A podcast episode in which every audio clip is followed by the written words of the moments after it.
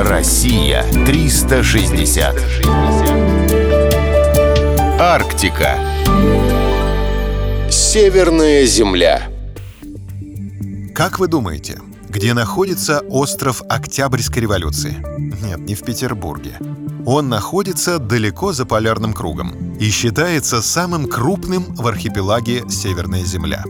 В начале тысячелетия его хотели переименовать в остров Святой Александры, а самому архипелагу вернуть первоначальное имя «Земля императора Николая II». Однако эти планы так и не были притворены в жизнь.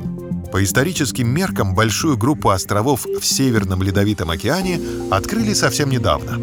В 1913 году их обнаружила экспедиция гидрографа Бориса Вилькицкого – Странно, что участок суши общей площадью в 37 тысяч квадратных километров раньше не попался на глаза полярным исследователям. Причем от континента он удален всего на 56 километров. Первоначально архипелаг назвали Тайвай. Имя собрали из двух первых слогов из названий ледоколов – Таймыр и Вайгач. Эти суда сопровождали экспедицию – 1914 году островам присвоили имя действующего императора, а в советское время переименовали в Северную землю. Цепочка островов вытянута в северо-западном направлении. На мысе Арктический, что на острове Комсомолец, находится самая северная островная точка Азии. Несмотря на близость к континенту, Северная Земля необитаема. Здесь нет человеческого жилья.